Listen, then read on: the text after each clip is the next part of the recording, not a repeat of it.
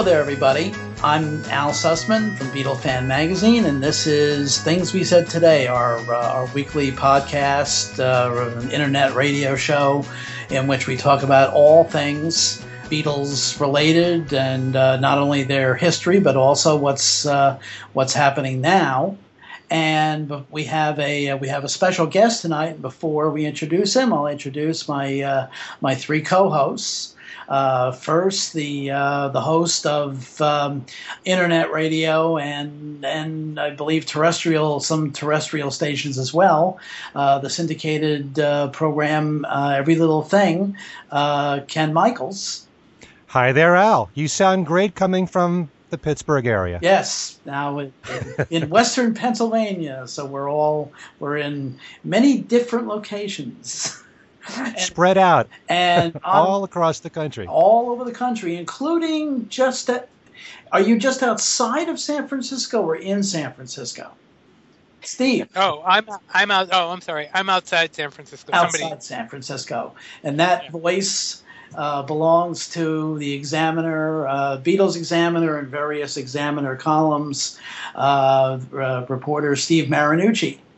Hi, Al. Hi, everyone. And then in Maine, uh, we have our resident uh, classical music expert, musicologist, uh, Beatles music expert, et cetera, et cetera, longtime uh, contributor to uh, to Beatle Fan, and that would be Allan Kozinn. Hello, Al. Hello, everyone. And we have a we have a special guest. Um, if you're uh, if you attended the Fest for Beatles fans anytime in, say, the last three years, uh, you know this man. He's the author of a uh, an exhaustive and very heavy uh, two uh, two part look at the three Beatles tours of the U S in nineteen sixty-four, sixty-five, and sixty-six. Uh, it's a, it's an amazing amazing uh, book. Pair of books, and his name is Chuck Gunderson. Hello, gentlemen. It's great to be with you, and uh, pleasure to be with four distinguished Beatle people that I love very much. So, thanks for having me on. Thank you very Our much. Pleasure. For, for, uh, and where and where are you coming from, Chuck? Yes. Right now, I'm coming from a very small town, two hours north of Las Vegas, called Saint George, Utah. Mm-hmm. And uh, we'll be living here for a little bit longer, then hopefully getting back down to our home of San Diego, California. That's where we're my uh, we're raised and bred, and that's where I live.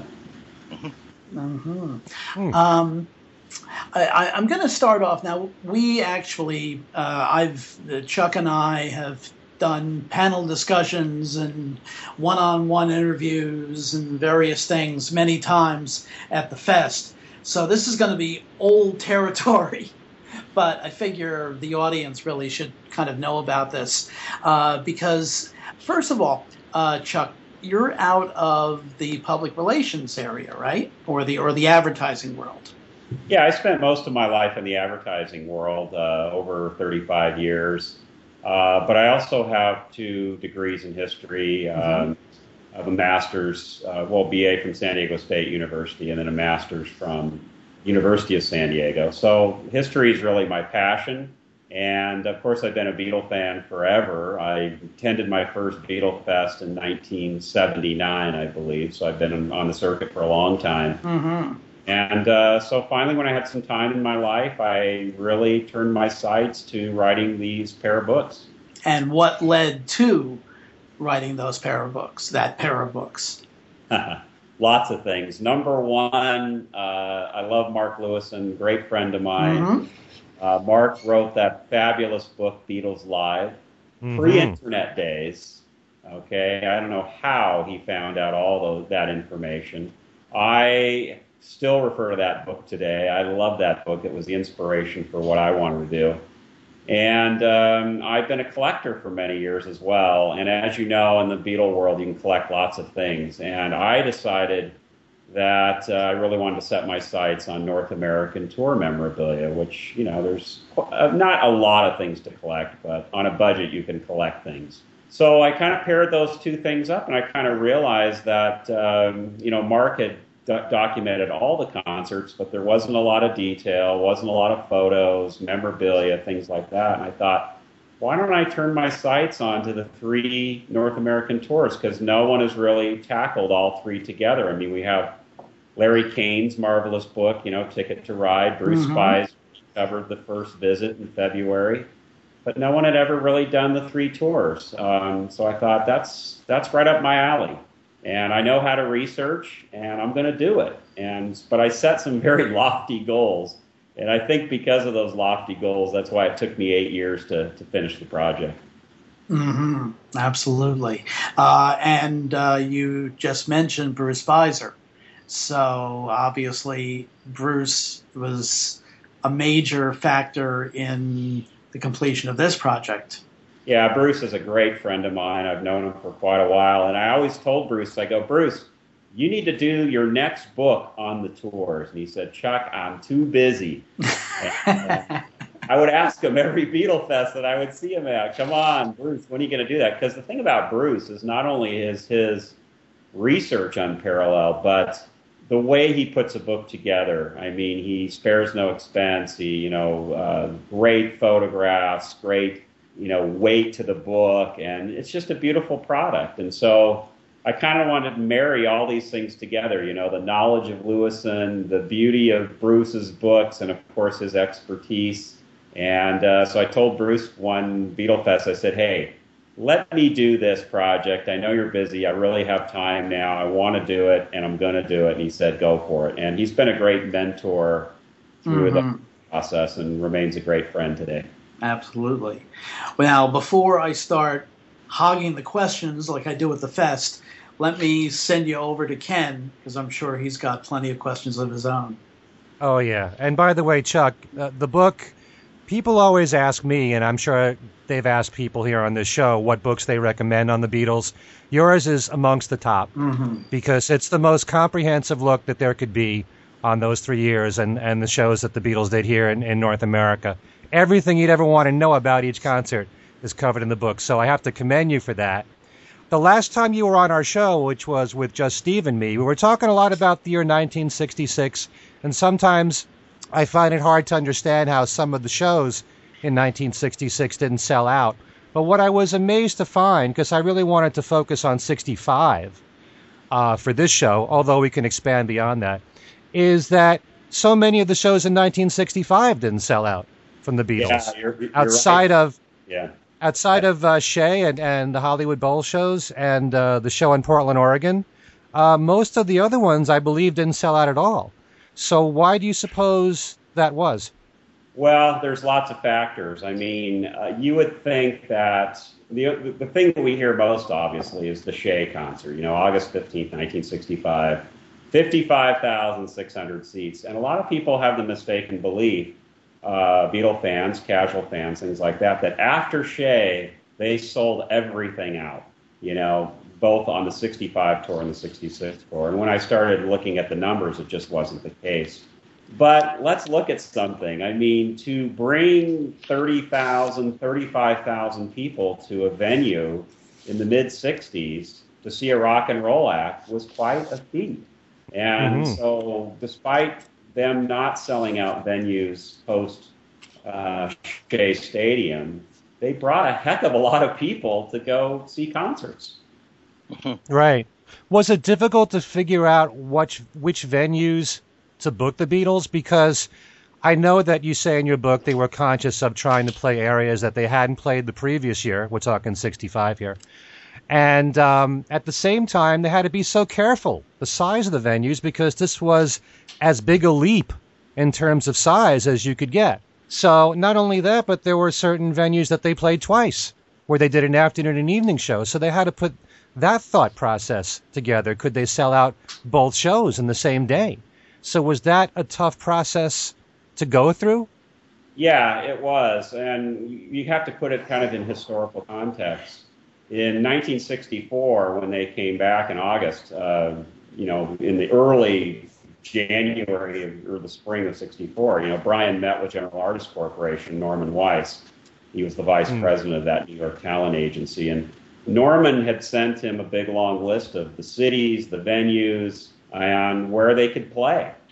And uh, Brian went through that list, and I, I've actually got it uh, copy of it in the book. I mean, all the pages, there's coffee stains all over it and everything. And he, I imagine he poured over this thing, you know.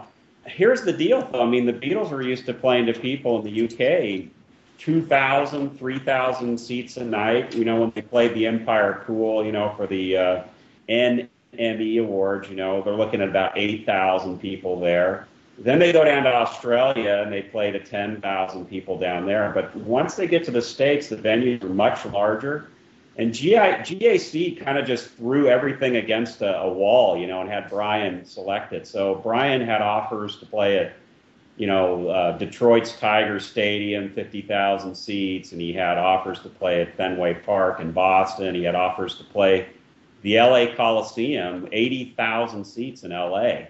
Elvis had played some venues and when he was going around, but you know, the largest venue he played was the Cotton Bowl, like twenty-six thousand seats. So here, here are these things just be thrown at Brian. Brian's somewhat unfamiliar with the American market. I mean, he's relying on G A C to give him some great advice and things like that. But I think Brian was intuitive as he went through this list, realizing like, so Brian was given a selection of all these large venues, and you have to remember, too, like rock and roll managers, I mean, they don't have the greatest reputation. They're back then, they were always out for themselves and not really looking out for their artists. And, you know, with Brian being offered all these huge venues all around the country, he, he could have built it for all he was worth. But instead, what he decided to do, and I, I think it's to Brian's complete credit, he doesn't get a lot of credit for this, is he chose venues that were smaller. He chose arenas.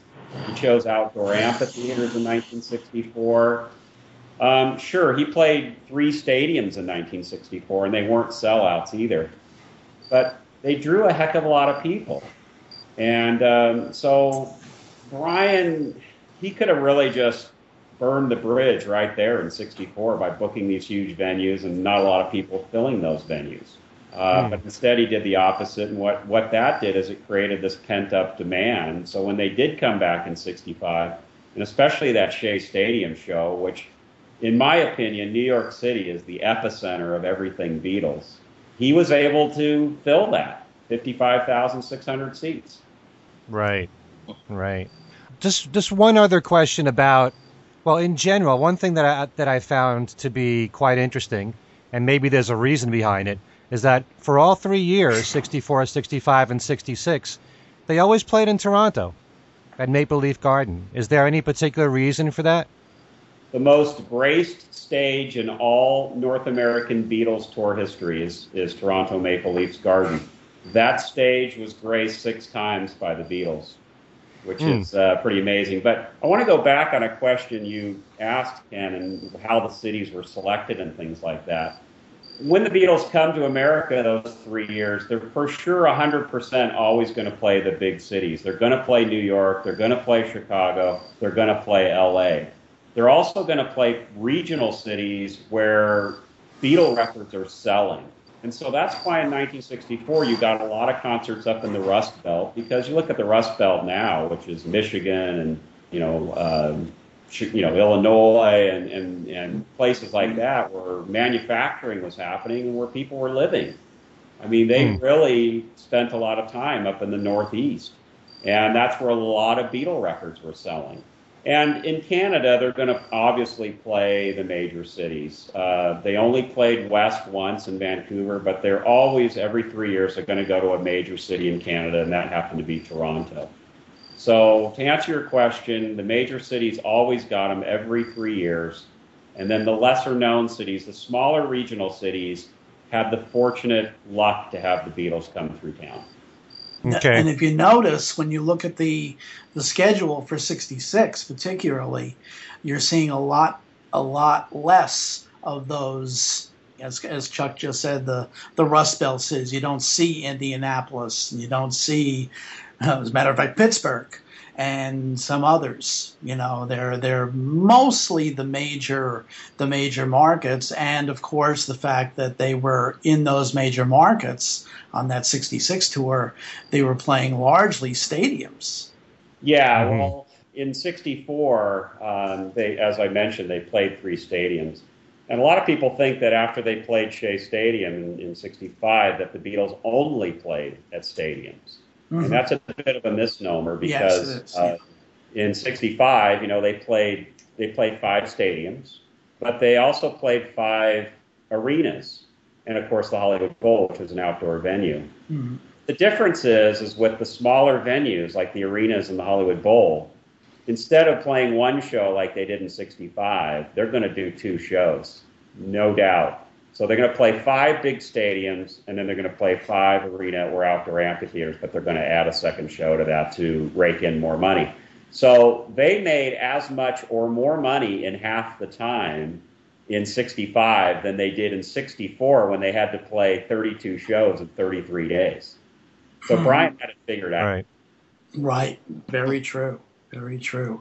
Uh, Allan, uh, let me uh, see what you have to, uh, have to contribute here. Um, you know, what I'm actually interested in is, uh, I mean, the the activities of the tours and, and everything were are, are obviously fascinating, but I'm sort of interested in um, other aspects of how the book came together. You have probably every significant document Re- mm-hmm. referring to the tours reproduced in here, and reproduced in, in color, so that you can see, you know, the ink of the signatures is different from, you know, everything else. And um, I'm just wondering, you know, how you managed to pry these things loose from the people who had them, um, and, and whether you were surprised that they still existed even. Um, and also, you know, how you managed to get a lot of the detail here. I mean, this really sort of puts you...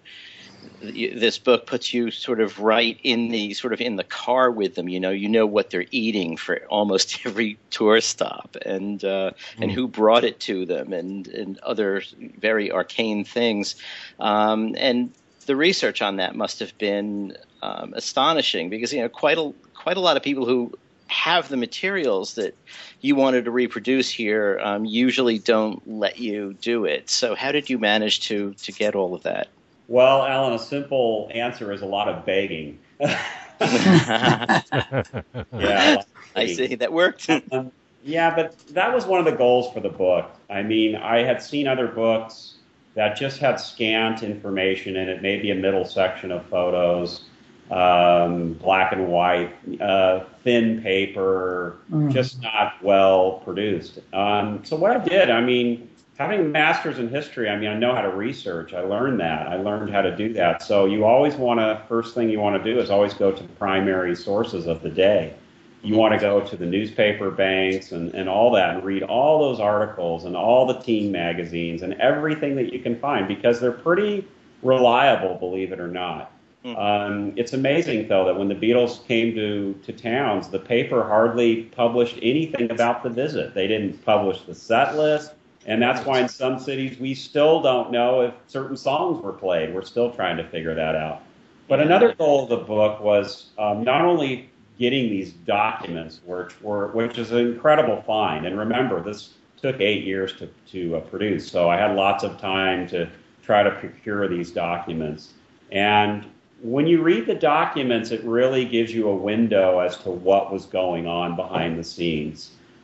Reading Brian Epstein's six-page manuscript that G A C typed up for him, with all the venues that they could have played on the sixty-four tour, and Brian's tea stains on the paper, and Brian's handwritten notes on the paper, it really gives you an insight as to how he thought about this and how everything transpired. So, yes, getting the documents was paramount in putting this book together. It was a huge boon to get all these things. So, and I've been a collector for a lot of times. A lot of these are in my possession, so I just took them out of my collection. Mm-hmm. Um, and then another goal was the photographs. I mean, how many times have we gotten Beatle books and looked forward to getting them? And it's like, oh yeah, I've seen that. Oh yeah, I've seen that photo. I really wanted to find photos that had been lost for decades. Mm-hmm. And another goal was to have photos from every stop they made in North America, which was quite daunting to begin with. Uh, and it really came down to the end. After eight years, I was still scurrying around for a few cities. Um, you know, in places like Montreal, that's a hard place to work because, you know, it's French Canadian up there. You got to speak French. So I actually had to hire someone to help me up there to, to get unearth some of these photos. And so I'm really proud to say that in the book, in the two volumes, there are photos from every show they did. And they're not just stage photos. They're press conference photos. They're airport arrival photos, uh, ho- uh, photos from the hotel room, you know, just out and about type photos. You know, I even have a photo of like the plane landing on the tarmac, which mm-hmm. by the way, looked up the tail number on that plane, and that was the plane that crashed in nineteen sixty-six, killing mm. everyone on board. So it's just like little details like that that I love to kind of do. And then lastly, to reproduce them in a high-quality format. Um, you know, and this is where my people that helped me with my book, you know, uh, Brad Zucroft and Bambi, Bambi Nicklin from Omnivorous Media, they told me, they said, Chuck, if you're doing a book like this, it's got to be really nice, and we suggest you doing this. I'm so glad I listened, because we did extra thick paper. It's a, an enlarged book. It's all the photos and documents and memorabilia have spot varnish on them, so they come off the page. We have, like, pages dedicated just to one contract, so you can read all the fine print and everything. And that, that was kind of the goal, and I'm, I hope that I accomplished that. Mm-hmm. No, definitely. With the photos, I mean, um, in a way you would have been competing with Apple, which has been voraciously gobbling up every photo collection it, it can get its hands on. Um, so did you run into some frustrations in terms of rights and things? Yeah, at the very beginning when I was researching the Las Vegas show, um, the Las Vegas Convention and Visitors Bureau actually owns the archive of the Beatles' visit to there. And so when I contacted them and told them about the book, they said, Chuck, there's no problem. Go ahead, use the photos, but there's one caveat. And I said, well, what's that? They said, you have to get permission from Apple to use them. I thought, oh, wow, that's, you know, I'm thinking this under my breath, obviously. So I contacted someone that knew people at Apple. I had, I didn't know anybody at Apple. They said, just email this person. I said, okay. And I, I emailed them on a Thursday. And I actually got a reply on Monday, and they said, we look forward to this project. You're more than welcome to use these photos, uh, which was amazing to me. And I really appreciated them doing that for me. But a lot of these photos that I got are actually in public archives, because I called not only, you know, um, colleges, universities, uh, historical society, both state historical societies, Uh, county archives, state archives, city archives, uh, libraries from all over the United States. And it's interesting, some libraries in Denver had photos from New York, and some libraries in New York had photos from San Diego. So matching that all up and then trying to figure out the photos again as to what city they were in, uh, right. that was really difficult. And uh, so one thing I followed was my My mantra on that was follow the clothing. Right. Mm-hmm. Follow the clothing, because you'll which know. Which concerts John wore the cap at and which ones he didn't. And, yeah. yeah. And getting off the plane and what they were wearing the day before and everything. Yeah. So it's piecing all that together. Mm-hmm. Before uh, we bring Steve into, into the discussion, when you mentioned the lack of set lists uh, in the, you know, the contemporary reportage of, of the tour, uh, especially in sixty-four. Uh, it reminded me of a discussion that you and Alan and I think Bruce and I had at the New York Fest in February of last year. And that is, takes in also Alan's uh, ebook, uh, Got That Something. And that's the fact that we, I guess, even to this moment, still do not definitively know the last time that the Beatles performed I Want to Hold Your Hand. That's right. That's right. I'm still looking. Alan, don't give up, because you have a researcher still hot on the trail. I'm beating down every bush I can find. I'm actually still going to answer your question. And I hope to find, because uh, you know what? Luckily, the fans kept historical records. And the record they kept was their program. And on their programs, in their neat little handwriting, they wrote in order the song list. And yeah. so I'm hoping the Paramount program will will uh, arrive someday on eBay or at an auction were inside or on the back cover, which is a very nice place to write notes. Uh, we'll see the song list. So I think we'll finally find out one of these days if they did sing I Want to Hold Your Hand at the New York Paramount to end the tour in sixty-four. Right. And that would have been the last time that they could have performed it. We just don't know whether they did or didn't, because um, a peculiarity of I Want to Hold Your Hand seems to have been that when they dropped any song in the nineteen sixty-four set list, it was that. So, mm-hmm. you know, so we that just was- don't know whether they did it or didn't. And we're still trying to find out if they played Kansas City in Kansas City. I have half the people say they did, half the people say they don't. I also, uh, in uh, Minneapolis, um, someone had told me that when they played there in sixty-five that they dropped Twist and Shout because John had a, a very scratchy throat. And I'm thinking to myself, well, he sang the rest of the songs at the concert. Right.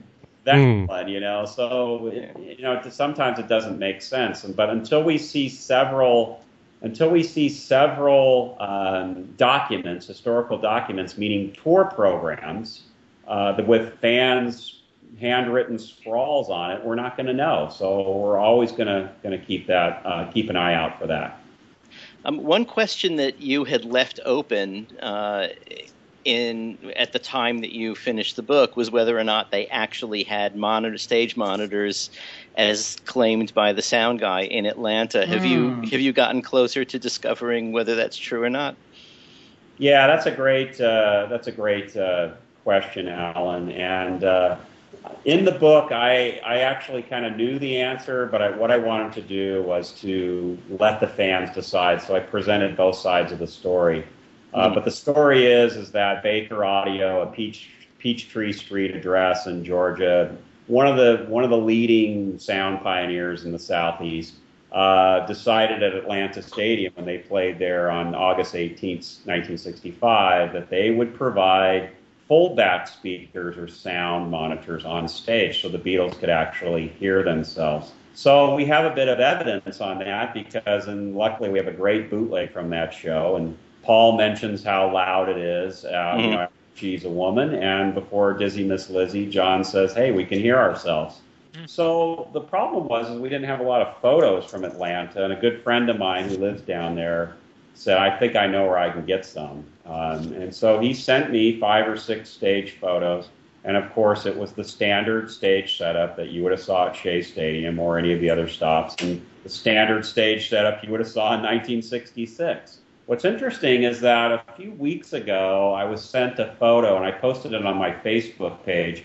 If you go to uh, Facebook, uh, Beatles, Some Fun Tonight, you'll see this new photo that I found from Atlanta that shows kind of a ground shot, a corner shot that shows a gaggle of speakers, huge speakers.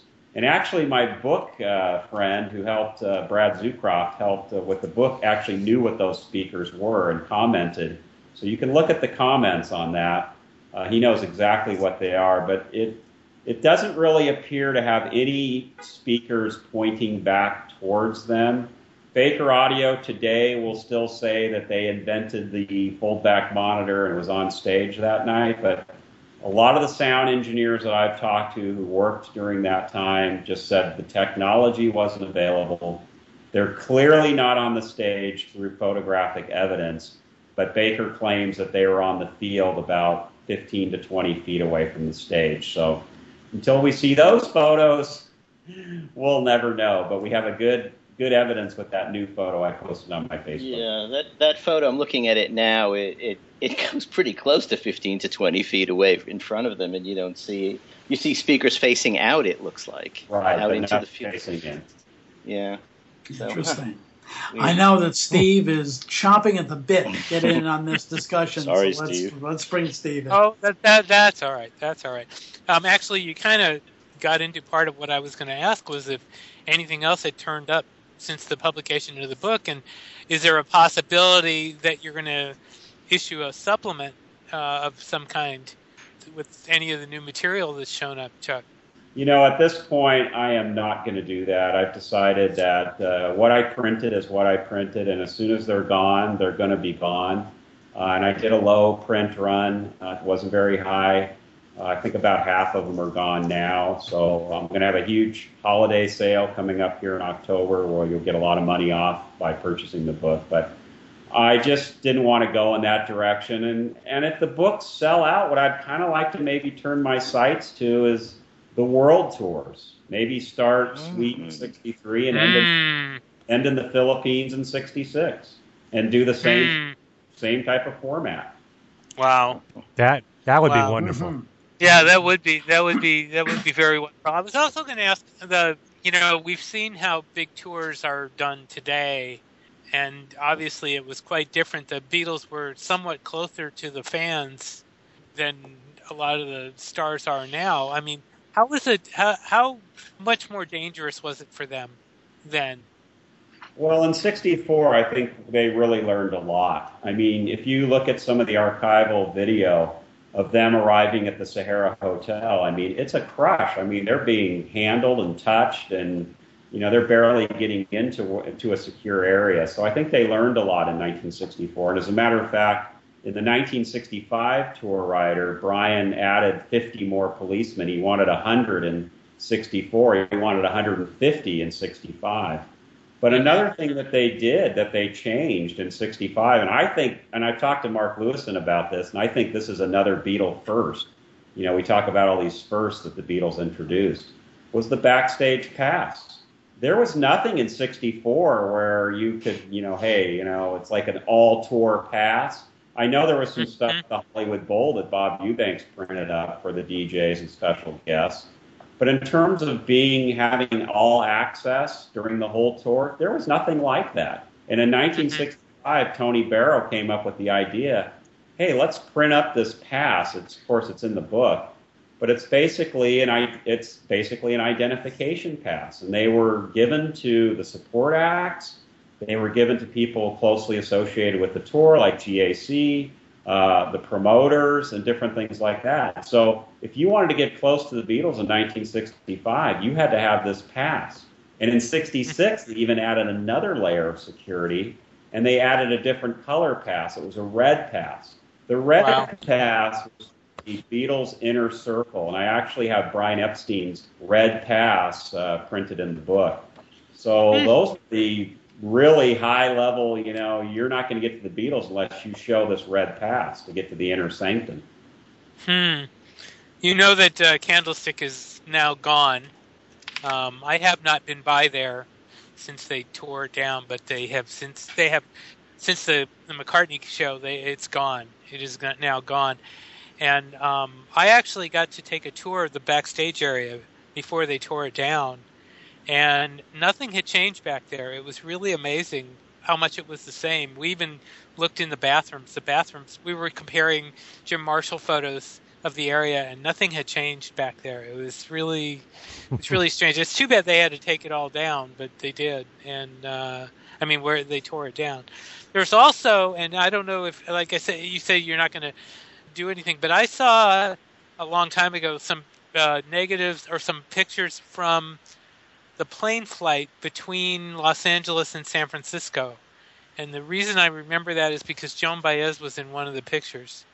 I don't remember which year it was, though. So, um, but anyway, there there are those out there, too. Um, but in any event, Chuck, I mean, that it, it, looking through the book again today, it's just, it, I I have to concur with what Alan said. It's, it's absolutely amazing, you know, the detail in that book. It's just absolutely stunning. I, I, I, is there is there a real possibility you'll do the world world tours, or is this just something you're kind of throwing around? I'm kind of throwing it around right now. Um, it, you know, as you as it's kind of like Mark Lewis, and you know, like when's that next book coming out? Oh, twenty-five. Yeah, we'll be dead. When our kids will read it, kind of thing. It, it, these things take a lot of time, and you know, I can imagine how much more time it would take dealing with international contacts, and you know, dealing with people in France and Italy and Spain and Uh, the Philippines. I mean, it would really be tough, and I'm up for the task. But um, you know, you mentioned uh, Candlestick Park. I mean, what an iconic place to be demolished. And in the back of each book, I actually give an update on every venue they played, and every hotel they stayed at, and the current status, and the address. If you're driving around, you can go look at it. You know, there's a few places that, you know, a lot of places are gone, but there's a few places uh, that are still intact. Uh, Steve, there's one right out by you where they stayed in sixty-five at the right. at the Cabana. I believe it's right. uh, another. It's a Hilton or one of those properties, or a Westin. Yeah, I, I believe I believe you said in the book it's a Crown uh, Crown yeah. Plaza or something like that. Crown Plaza. It's still and that's, there, right? And they're I've been have, I've, I've been there. Beetle, they were going to have a Beatle night there. You know, the other uh, you should have went to that. They were they were doing something over there. All right. I wasn't I wasn't aware of that. I have been there though. Um, I was there a couple of years ago, and we toured the Beatle. They have what's called a Beatle room.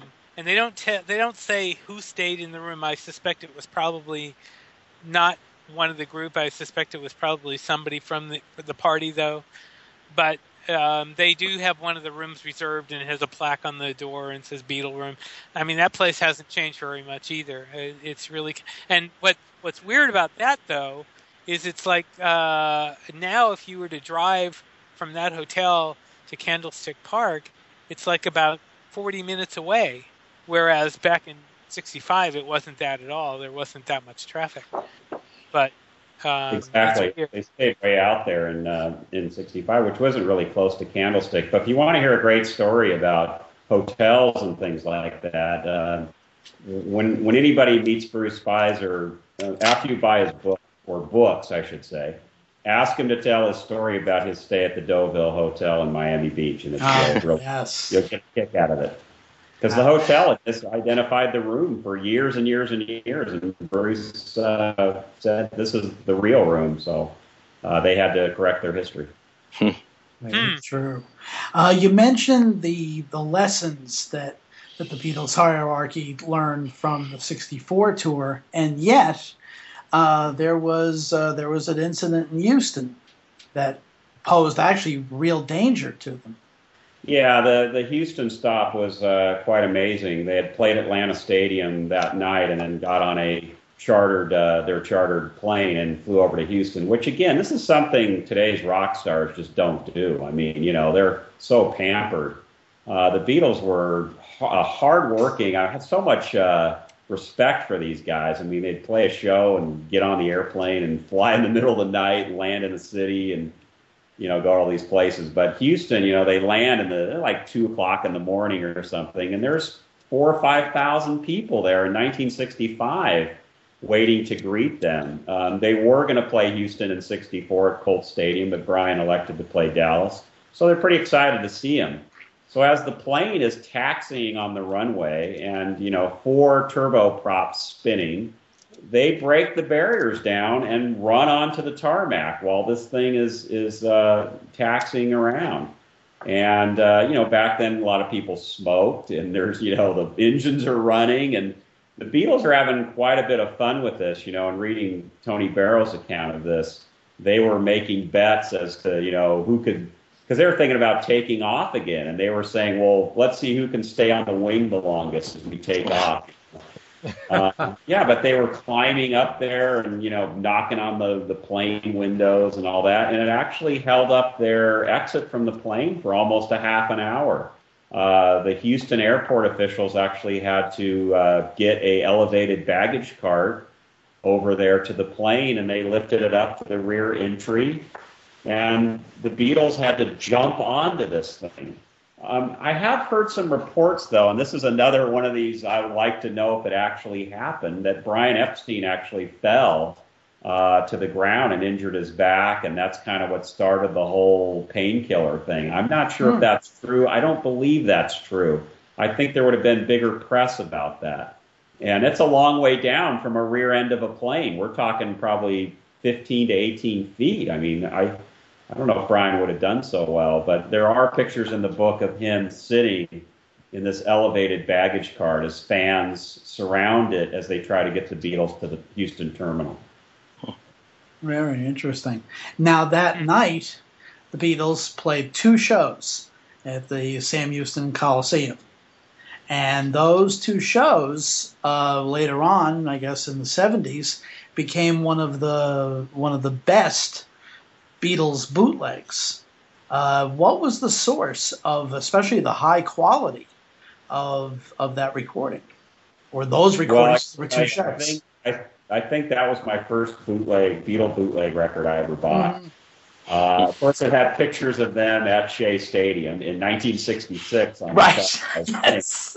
Yeah. But man, it looked good to me. And, you know, I mean, yeah. Sam Houston Coliseum, this must be some big outdoor venue in Houston. You know, that's what I'm thinking as a kid. Uh, but it wasn't. And, you know, we've just realized these things have kind of just trickled out through the years, along with Alan's wife, Danish wife. You know, imports sure. came in too, you know. Uh, I was Dutch. There were sound engineers back then, and they got some great recordings. I mean, it's so wonderful to have this historical archive that we can go back to and listen, and, and even some of them are not complete. Like if you get a great uh, thing from the Atlanta show in sixty-five, a lot of versions don't have Dizzy Miss Lizzy in it. Yeah. Mm. Uh, and you got to find the one that has Dizzy Miss Lizzy. But fortunately and thankfully for those sound guys and whoever did it, uh, we have a great, uh, great archive. And we really have to thank Tony Barrow for recording that last show. Uh, but I'm still, still sad today that that cassette ran out after thirty-three seconds of Long Tall Sally. Isn't that unbelievable? I, um, in in a lot of cases, didn't radio stations record them? You you mentioned a couple where uh, of um, radio stations that were going to provide start to finish coverage, and, and you don't say whether or not that includes the concerts, but it sounded to me like the Houston shows, for instance, were, must have been recorded by a radio station. They're they're clearly not audience recordings, you know. Exactly. So. Yeah, and they're yeah, because radio stations wanted to simulcast these things. Because, you know, they felt that, hey, if we got if we got the opportunity to promote the Beatles, like we're the ones that are the official sponsors, we're going to record this thing and we're going to share it with our fans, the fans that couldn't go because there wasn't any tickets available. Mm-hmm. But Brian was so just worried about anything getting out, um, you know, as early anywhere in America, obviously. I mean, remember in Jacksonville, they weren't going to come on stage until those five cameramen from L A were going to pack up their stuff and get out of town, which Derek Taylor just waited on stage until that happened.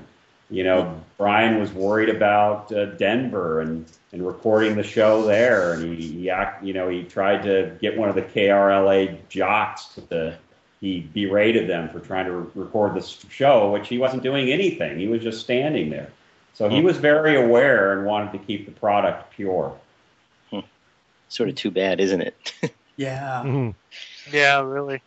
You know, I mean, I, I can understand his point of view at the time, but these recordings are now really the stuff of history.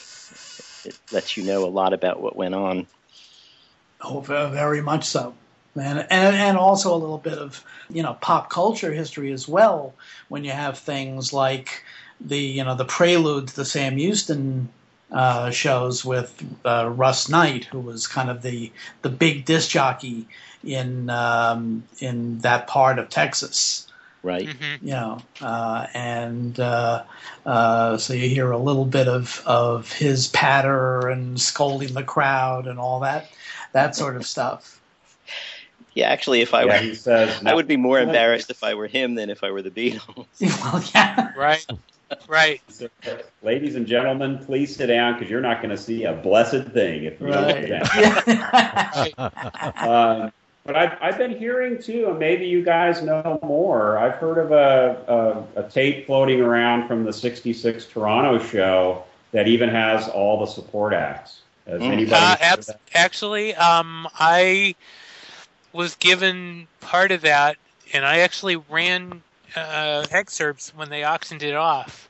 I don't have the whole thing though, but yeah, I I I was I when they auctioned it off, I was the auctioneer sent me uh, excerpts of it, and I was able to use part of them. Um, I rem- I remember that very well. Does Barry Tashian know about that? He doesn't. Ah, because uh, it seems like he's he's made almost a career out of, you know, the the Barry and the Remains, little, you know, their little fifteen minutes of glory, opening opening for the Beatles. Mm-hmm.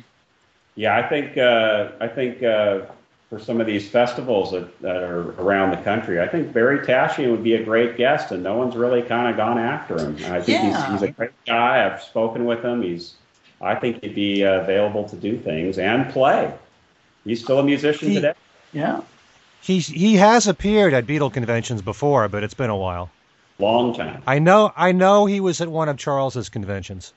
This is quite a while ago. It's It's got to be over ten years ago. Mm. I'm looking up my information on the on that tape, and it has the Ronettes. I'm not sure. I'm looking to see if it has everybody, who else it has, um, but it definitely has the Ronettes. The the Ronnie-less Ronettes. Mm-hmm. The file I have is marked uh, the Ronettes. So let me see.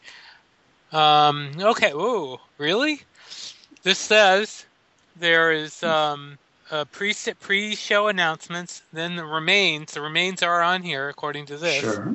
Um, then Bobby Hebb, then The Circle, then the Ronettes, then the Beatles, and then after-show interviews. So, yes. Yeah, all that, that that's all on there. So there you go. Well, let's hope a Dutch import comes over this way.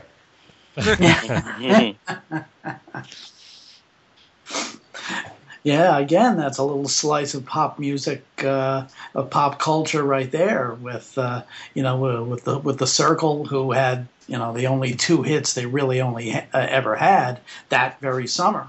Right. Mm-hmm. I, one thing that's uh, that sort of surprised me, even I've, I mean, I've read it before, but never quite believed it. But the the degree to which the Beatles were involved in choosing the other acts in mm-hmm. a lot of cases. You know, I, I always thought, you know, when they said, oh, the Beatles, you know, and it's specially invited them, I always thought that was just hype. But it, it turns out, reading your book, that uh, that they did in a lot of cases. You know, the thing about Cannibal and the Headhunters, and you say that Paul said he wanted the na-na-na-na guys, you know. You know, and others, too. Um, it's it's kind of interesting. You, you would... You'd sort of think that if it was widely known that the Beatles had actually wanted these specific performers to be on the bill with them, that people might have listened to them more carefully. True. Yeah, exactly. But there's, you know, you, you look at all three years, and there were some great support acts. I mean, let's face it.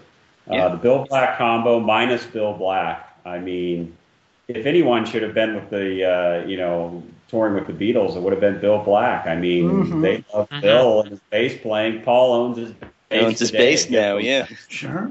Yeah, right. Exactly. Well, they were a they were a complete natural, you know, to be there.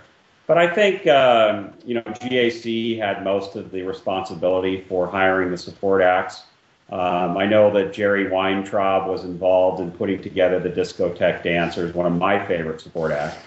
uh, how, you know, Steve would look in those white go-go boots, but um, you know, they were great. And then, you know, gosh, sixty-four, you had the Exciters. Uh, you know, that group changed Dusty Springfield's life and got her into the music that she wanted to play. Mm-hmm. Uh, you know, Jackie DeShannon, Frogman Henry, uh, you know, the Circle. King, King Curtis. I mean, yeah. King Curtis. Sure. Yeah, I have to agree, Al. I mean, those two Circle songs were amazing in sixty-six. I mean, I think they were the, some of the best songs of sixty-six. Absolutely. Mm-hmm. No question. And what's really strange is I'm looking over the set list here. They did, besides Red Rubber Ball and Turn Down Day, they did they did Red Rubber Ball twice. They did Money, they did I Get Around, This Diamond Ring, Big Girls Don't Cry, and Hushabye. Wow. And, and, and Stay. Wow. So... Yeah, I know. That's kind of that's really really. That's a long set for. Sure well, is. It's, it's it's the the diversity. I mean, they covered the Beach Boys, well, the Gary Lewis, Gary Lewis, the Four Seasons. Hushabye is also a, another Beach Boys song, and Stay uh, um, would would also be the Four Seasons. So sure. uh, it, wow. yeah, it's. And yeah, well, I mean, a, a number. Well, of people, they covered right. It. They're both doo-wop songs from the late fifties right. that they covered. Right. Yeah. Right. Yeah, one of the one of the things I wanted to do in the book um, was to pay homage to the support acts, because mm-hmm. I really knew that these people traveled with the Beatles or were a part of the, the, the, the tour. And so I really wanted to dedicate a section to the book for each year, uh, for each support act, and actually wrote, you know, a thousand words about each one and included photos of them. um, because I just didn't get a lot of publicity back then. Uh, and some of them are around. I mean, uh, you know, a couple of the Circle guys are around. You know, we've talked about Barry Tashian. She's around. I even, or he's around. I I even interviewed a couple of the Discotheque Dancers who are around. And Bill Medley from the Righteous Brothers. Talk, talk like a Dutch uncle to get her to share some photos that she had locked in a vault of, of her on the plane with the Beatles. Wow. So that's, hmm. What about Sounds Incorporated? Oh, one of my favorites. Come on. Everybody say what? Yeah, right? Yeah. Um, they, look, they were the last group to, to be on stage before the Beatles came on. And we amazingly see a great historical document in the Shea Stadium film of them. Mm-hmm. They brought a lot of energy to that stage and really revved the crowd, revved the crowd up for when the Beatles got on stage. Because these people are sitting here by this time at least an hour and a half. Sure. Their lungs are just, you know, dead already. Their voices are dead, waiting for the Beatles. They're frustrated. Uh, all cried out, and, you know, the Beatles come on and they get to see him for thirty minutes, and that's it. It's over.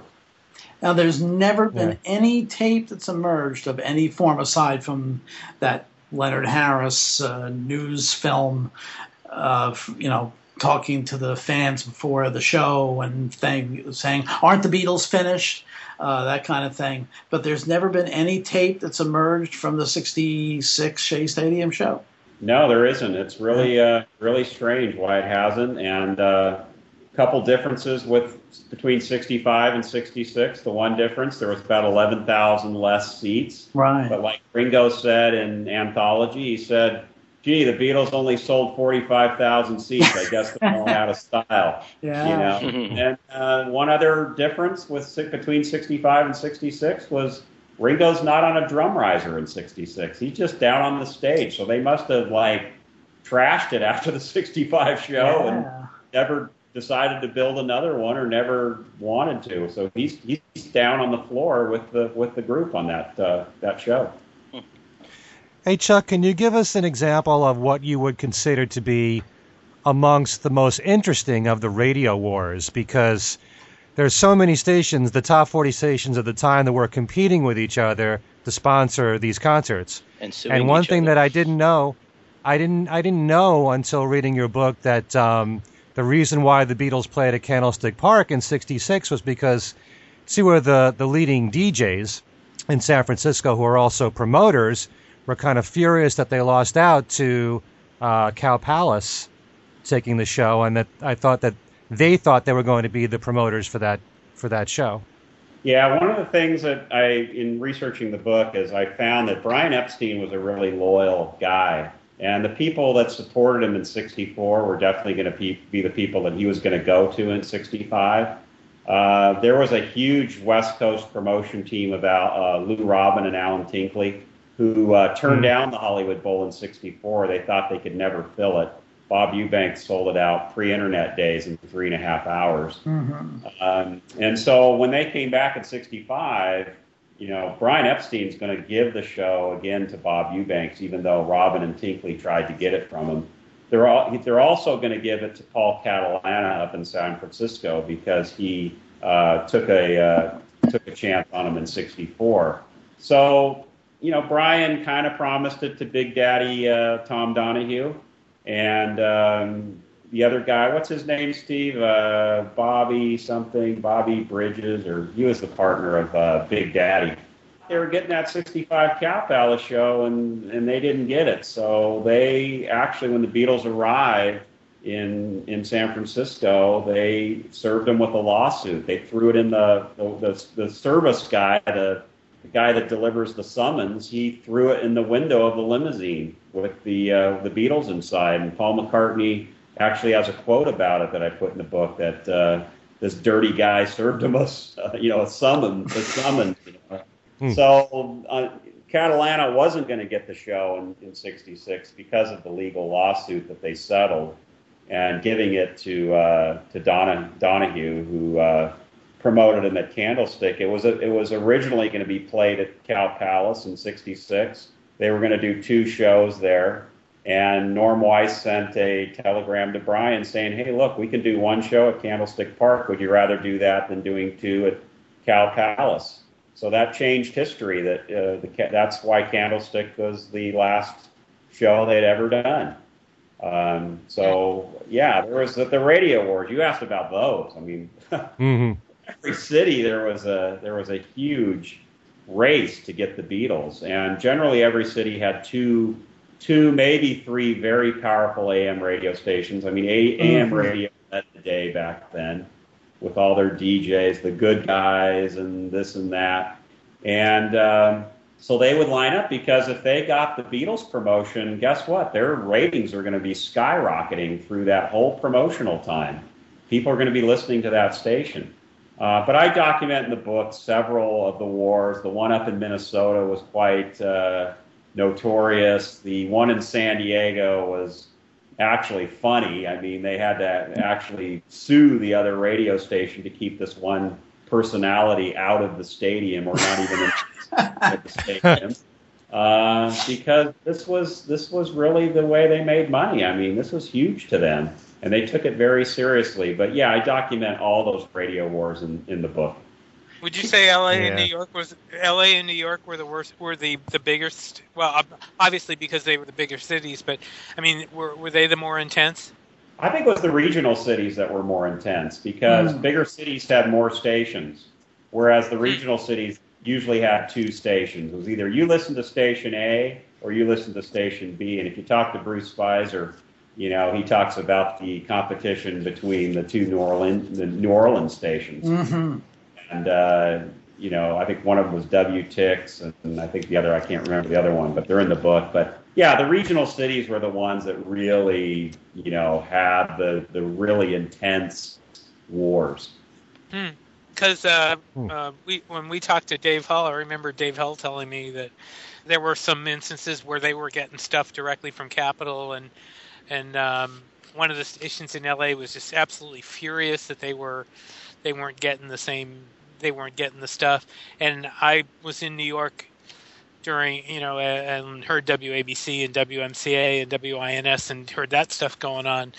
And that was just, that was, if you were living in New York, it was, it was, it was wonderful, but it was wonderfully cor- crazy with all the live reports and everything mm-hmm. um, that were going on during that, those days. It was just, it was absolutely fantastic. So uh, this has been a very, very fast hour. Uh, and it's uh, all to the credit of Chuck Gunderson, who uh, has been a, has been a, a fabulous guest. And uh, Chuck, just want to thank you for uh, for, for uh, coming by and uh, uh, regaling us with some great stories this last hour. Yeah, it's been great being with you, and uh, hopefully we can do it again when the fiftieth anniversary of the sixty-six tour happens next year. Sure, right. Chuck, okay. where where can people yes. get the book?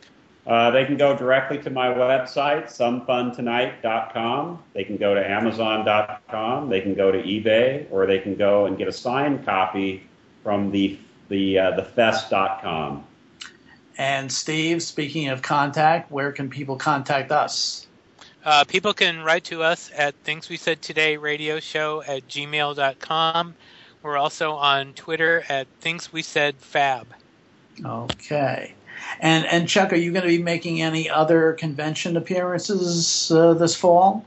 Well, uh, I think the conventions are pretty much done for the year. Yeah, um, I think so. I do have uh, I do have on my webpage, if you go to some fun tonight dot com, there's a lecture page, and you can book a lecture with me. I will travel to you. Uh, the lecture's free. Uh, and I, you can pick from one of three lectures, actually one of four lectures, the sixty-four tour, the sixty-five tour, the sixty-six tour, or your individual city. Uh, so it's about a forty-five minute multimedia lecture. That's great. Well, Chuck, nice. again, again, thanks very much for uh, for being with us. And for Allan Kozinn and Ken Michaels and Steve Marinucci, this is Al Sussman, and uh, for Things We Said Today, and we will see you next time.